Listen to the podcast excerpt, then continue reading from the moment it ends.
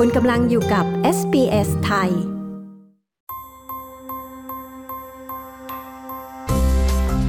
นี่คือพอดคาสต์ของ SBS Radio Settlement Guide เสนอข้อมูลประเด็น และเรื่องราวเกี่ยวกับการอาศัยอยู่ในออสเตรเลีย โดย SBS ไทย ถ้าวีซ่าของคุณถูกยกเลิกในระหว่างการแพร่ระบาดของไวรัสโคโรนา และคุณไม่ได้รับคำปรึกษาทางกฎหมายอย่างทันท่วงที สถานการณ์นี้อาจทำให้คุณตกอยู่ในความเสี่ยงที่จะพักอาศัยในออสเตรเลียอย่างผิดกฎหมายได้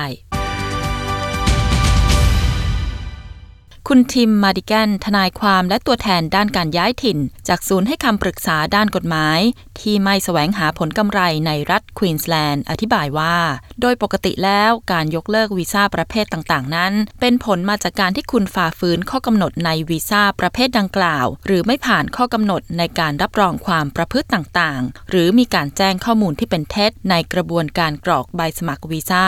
เขากล่าวว่า Once a visa is cancelled, a person becomes what's designated as an unlawful non-citizen. เมื่อบุคคลใดบุคคลหนึ่งถูกยกเลิกวีซ่า ตามกฎหมายว่าด้วยการตรวจคนเข้าเมือง ถือว่าบุคคลนั้นเป็นคนที่อาศัยอยู่ในประเทศดังกล่าวโดยผิดกฎหมาย ซึ่งหมายความว่าพวกเขาตกเป็นเป้าในการที่จะถูกจับและย้ายออกจากออสเตรเลีย คุณทิมมาดิเกนชี้ คุณมาดิแกนยังแนะนำอีกว่าเมื่อคุณได้รับจดหมายแจ้งจากกระทรวงมหาดไทย เกี่ยวกับการที่รัฐบาลพิจารณาที่จะยกเลิกวีซ่าของคุณ คุณจะต้องรับมือกับมันอย่างรวดเร็ว เขาเปิดเผยว่า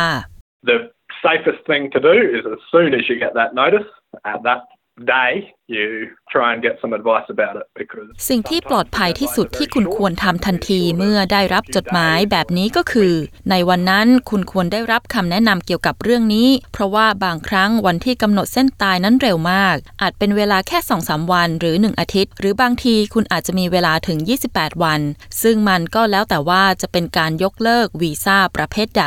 คุณทิมมาดิเกนชี้แจง ส่วนคุณเคทโบนส์จากศูนย์ให้ความช่วยเหลือด้านกฎหมายในรัฐนิวเซาท์เวลส์ให้ความคิดเห็นว่า การแจ้งข้อมูลที่เป็นเท็จนั้น อาจมีผลต่อสถานะวีซ่าของบุคคลนั้นๆ ตลอดไปจนถึงการสมัครขอเป็นพลเมืองของพวกเขา ซึ่งการยกเลิกวีซ่าในบริบทนี้มีจำนวนเพิ่มขึ้นเรื่อยๆ ในหลายปีที่ผ่านมา โดยเฉพาะอย่างยิ่งในกลุ่มของผู้ลี้ภัยและผู้ขอลี้ภัย เธอกล่าวว่า the Department of Immigration has shown an increasing inclination to go back and very carefully examine all the information that was given and กระทรวงการตรวจคนเข้าเมืองดูเหมือนว่าจะมีแนวโน้มที่จะตรวจสอบข้อมูลที่คุณแจ้งอย่างละเอียดมากขึ้นเรื่อยๆ และนี่คือตัวอย่างที่ดีที่อธิบายว่าทำไมในบางช่วงชีวิตของบางคนอาจจะสร้างเอกสาร หรือกรอกข้อมูลที่ไม่เป็นจริง เกี่ยวกับความเป็นตัวตนของพวกเขา ยกตัวอย่างเช่น อาจมีการสูญหายของเอกสารนั้นๆ หรือในบางประเทศอาจจะไม่ได้มีการออกเอกสารหรือเก็บเอกสารเกี่ยวกับตัวบุคคลนั้นไว้ หรือในทางวัฒนธรรมบางประเทศอาจไม่ได้ให้ความสำคัญกับบางอย่าง เช่น วันที่บุคคลนั้นเกิด คุณเคทโบนส์ชี้ ด้านดรแดเนียล เกเซลบาช ผู้ก่อตั้งและผู้อำนวยการของคลินิกความยุติธรรม หรือ Social Justice Clinic จากมหาวิทยาลัย Macquarie ซึ่งเป็นคลินิกที่ตั้งอยู่ในมหาวิทยาลัย ที่ให้คำปรึกษาด้านกฎหมายสำหรับผู้ลี้ภัย และผู้ขอลี้ภัย ดรเกเซลบาช อธิบายว่า ถึงแม้ว่าคุณจะเคยถูกจำคุกหรือไม่ก็ตาม แต่ถ้าหากคุณเคยได้รับคำพิพากษาให้จำคุกตั้งแต่ 12 เดือนขึ้นไป ก็จะเป็นสาเหตุที่ทำให้วีซ่าของคุณถูกระงับโดยอัตโนมัติ เขากล่าวว่า Your visa is automatically cancelled. There's nothing you can do about challenging that decision, but then you can reapply directly to the minister for him or her to exercise their discretion to reinstate. วีซ่าของคุณจะถูกระงับโดยอัตโนมัติ และคุณจะไม่สามารถร้องเรียนเพื่อเปลี่ยนการตัดสินใจในกรณีนี้ได้ แต่คุณสามารถส่งใบสมัครของคุณอีกครั้ง ไปยังรัฐมนตรีโดยตรง ซึ่งรัฐมนตรีจะใช้ดุลยพินิษที่จะคืนสิทธิ์ในวีซ่าให้คุณหรือไม่ แต่ในระหว่างกระบวนการนี้คุณจะต้องอยู่ในสถานที่กักกันของกระทรวงตรวจคนเข้าเมือง และในกรณีของลูกค้าของเราหลายราย พวกเขาใช้เวลาหลายปีที่จะผ่านกระบวนการนี้ ดรแดเนียล เกเซลบาชเปิดเผยคุณเคทโบนส์กล่าวว่า บางครั้งเหยื่อของการใช้ความรุนแรงในครอบครัว ถูกคู่ครองที่ทำร้ายร่างกายใช้เหตุผลในการยกเลิกวีซ่ามาข่มขู่เหยื่อ ทั้งที่เขาไม่มีอำนาจทางกฎหมายที่จะทำเช่นนั้น เธอกล่าวว่า if somebody has needed to leave a partner where they're dependent on them as a temporary visa holder and there's been domestic violence involved, that it's the Department of Immigration's policy not to cancel the person's visa, but still. ถ้าไม่ว่าใครสักคนหนึ่งต้องการแยกทางจากคู่ของตน แต่ยังถือวีซ่าชั่วคราว ซึ่งต้องได้รับการอุปถัมภ์จากอีกฝ่ายหนึ่ง แต่เมื่อมีเรื่องของการใช้ความรุนแรงในครอบครัวเข้ามาเกี่ยวข้องแล้ว ทางกระทรวงมหาดไทยมีนโยบายที่จะไม่ยกเลิกวีซ่าของบุคคลนั้น แต่อย่างไรก็ตามมันเป็นเรื่องที่สำคัญที่บุคคลนั้นจะต้องแจ้งให้กระทรวงทราบถึงกรณีดังกล่าว คุณเคทโบนส์อธิบาย ทางด้านดรเกเซบาชเปิดเผยว่า ในออสเตรเลีย การที่คุณจะสามารถร้องเรียนเพื่อได้รับการพิจารณาอีกครั้ง ในกรณีที่ถูกยกเลิกวีซ่านั้น ขึ้นอยู่กับว่าเป็นการยกเลิกประเภทใด แต่โดยทั่วไปแล้ว ผู้คนจะมีสิทธิ์ยื่นคำร้องไปที่ คณะกรรมการวินิจฉัยอุทธรณ์ทางปกครองแห่งออสเตรเลีย หรือ Administrative Appeals Tribunal หรือ AAT ถ้าวีซ่าของคุณถูกยกเลิกภายใต้มาตรา 501 ในพระราชบัญญัติการย้ายถิ่น เขากล่าวว่า And that basically involves you know, an independent member sitting in the same shoes as the minister, looking at all the facts of the case to see whether the cancellation was appropriate in that case. And, โดยทั่วไปแล้วจะมีสมาชิกอิสระที่จะพิจารณาข้อเท็จจริงต่างๆ ของกรณีที่ร้องเรียน เพื่อที่จะดูว่าการยกเลิกวีซ่าของกรณีนั้นมีความเหมาะสมหรือไม่ และจะพิจารณาว่ากรณีนั้นๆ เป็นการยกเลิกโดยอัตโนมัติ หรือการใช้ดุลยพินิษในการยกเลิก คุณสามารถมีทางเลือกอีกทางที่จะไปที่ศาลเพื่อยื่นคำร้องขอให้ลูกขุนพิจารณากรณีที่คุณถูกยกเลิกวีซ่า แต่จะถูกพิจารณาในประเด็นที่แคบกว่าทางแรก เพราะจะเป็นการพิจารณาว่าการยกเลิกวีซ่านั้น เป็นความผิดพลาดทางกฎหมายหรือไม่ ดร เกสบาชชี้แจง ดรเกเซบาชยังเผยว่าผลของการพิจารณากรณียื่นคำร้องต่อ AAT ซึ่งมีสมาชิกที่ตัดสินกรณีคำร้องต่างๆ กว่า 50 คน จะมีการตัดสินใจที่แตกต่างกันมาก ซึ่งขึ้นอยู่กับดุลยพินิษของผู้พิจารณา เขากล่าวว่า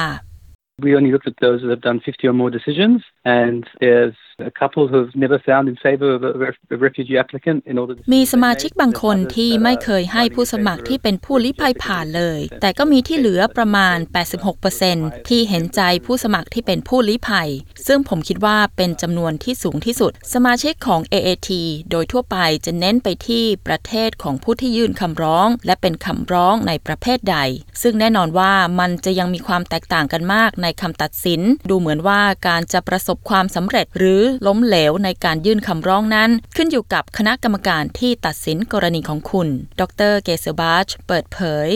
ดรเกเซบาชเปิดเผยว่าจากผลวิจัยของเขา ชี้ว่าการที่คุณจะสามารถหลีกเลี่ยงที่จะตกอยู่ในสถานการณ์ที่เรียกว่า refugee roulette ซึ่งเป็นสถานการณ์ที่ผู้ขอลี้ภัยหลายราย ทั้งในประเทศสหรัฐอเมริกา แคนาดา และออสเตรเลียกำลังเผชิญอยู่ คุณจะต้องมีตัวแทนที่ปรึกษาทางกฎหมาย เขากล่าวว่า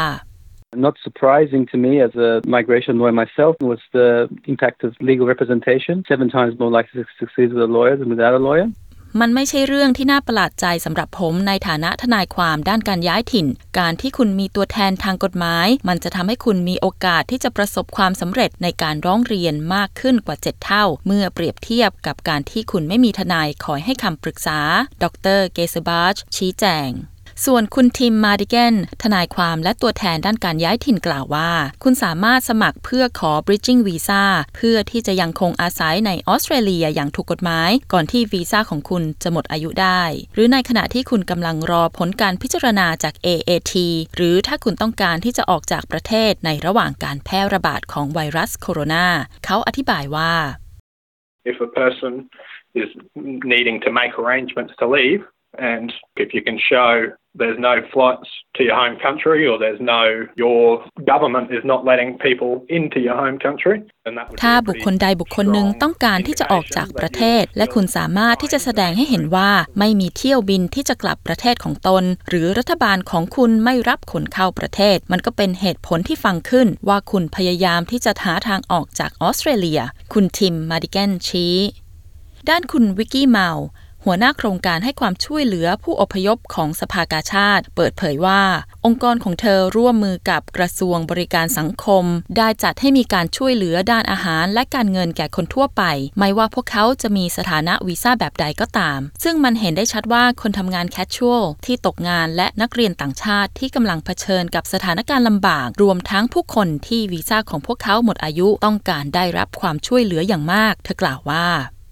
That's up to about $400 for a family. It's a one off payment to try and get that assistance to as many people as possible. And เรามีการช่วยเหลือทางการเงินที่จะให้กับครอบครัวที่เดือดร้อนเป็นจำนวนประมาณ 400 ดอลลาร์ ซึ่งเป็นการจ่ายครั้งเดียว เพื่อที่จะพยายามช่วยเหลือผู้คนจำนวนมากที่สุดเท่าที่เราจะทำได้มันดูเหมือนจะเป็นจำนวนเงินที่ไม่มากนัก แต่ก็เป็นจำนวนที่จะช่วยเหลือพวกเขาในยามที่ต้องตัดสินใจจะจ่ายเงินในเรื่องที่สำคัญสำคัญ เช่น เรารู้ว่ามีหลายครอบครัวที่จะต้องเลือกระหว่างที่จะซื้อยาหรือซื้ออาหาร หรือจะแบ่งจ่ายค่าเช่าบ้านอย่างไรเป็นต้น คุณวิกกี้เมาชี้แจง คุณผู้ฟังคะความคิดเห็นดังกล่าวข้างต้นนี้อาจใช้ไม่ได้กับสถานการณ์ของทุกคน วิธีที่ดีที่สุด ถ้าคุณมีความกังวลเกี่ยวกับสถานะวีซ่าของตน คือไปรับคำปรึกษาดังด้านกฎหมายเร็วที่สุดเท่าที่จะทำได้นะคะสำหรับศูนย์ที่ให้คำปรึกษาทางกฎหมายที่ไม่เสียค่าใช้จ่าย คุณสามารถติดต่อศูนย์ให้ความช่วยเหลือทางกฎหมาย หรือ legal aid ในรัฐ หรือเขตปกครองพิเศษที่คุณอาศัยอยู่นะคะ ส่วนศูนย์ให้คำปรึกษาแก่ผู้ลี้ภัยและย้ายถิ่น refugee and immigration legal service หรือ RAILS ซึ่งเป็นบริการให้คำปรึกษาทางกฎหมายฟรี ในรัฐควีนส์แลนด์ คุณสามารถติดต่อได้ที่ 0738469300 คุณยังสามารถโทรไปได้ที่ Refugee Legal ที่ 03 9413-0100 ทุกวันพุธและวันศุกร์ระหว่างเวลา 10 นาฬิกาถึง 14 นาฬิกาค่ะ สำหรับการบริการล่ามฟรี คุณสามารถติดต่อได้ที่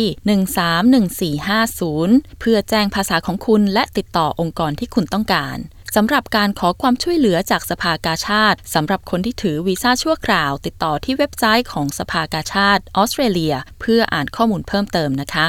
รายงานเรื่องนี้โดยคุณเอมี่เชียนยูหวัง SBS News เรียบเรียงและนำเสนอโดยชยดาพาว SBS ไทย ที่ผ่านไปเป็นพอดแคสต์ของ SBS Radio ฟังสารคดี Settlement Guide เพิ่มเติมได้ที่ sbs.com.au forward slash thai กดไลค์แชร์ และแสดงความเห็นไป follow SBS ไทยทาง Facebook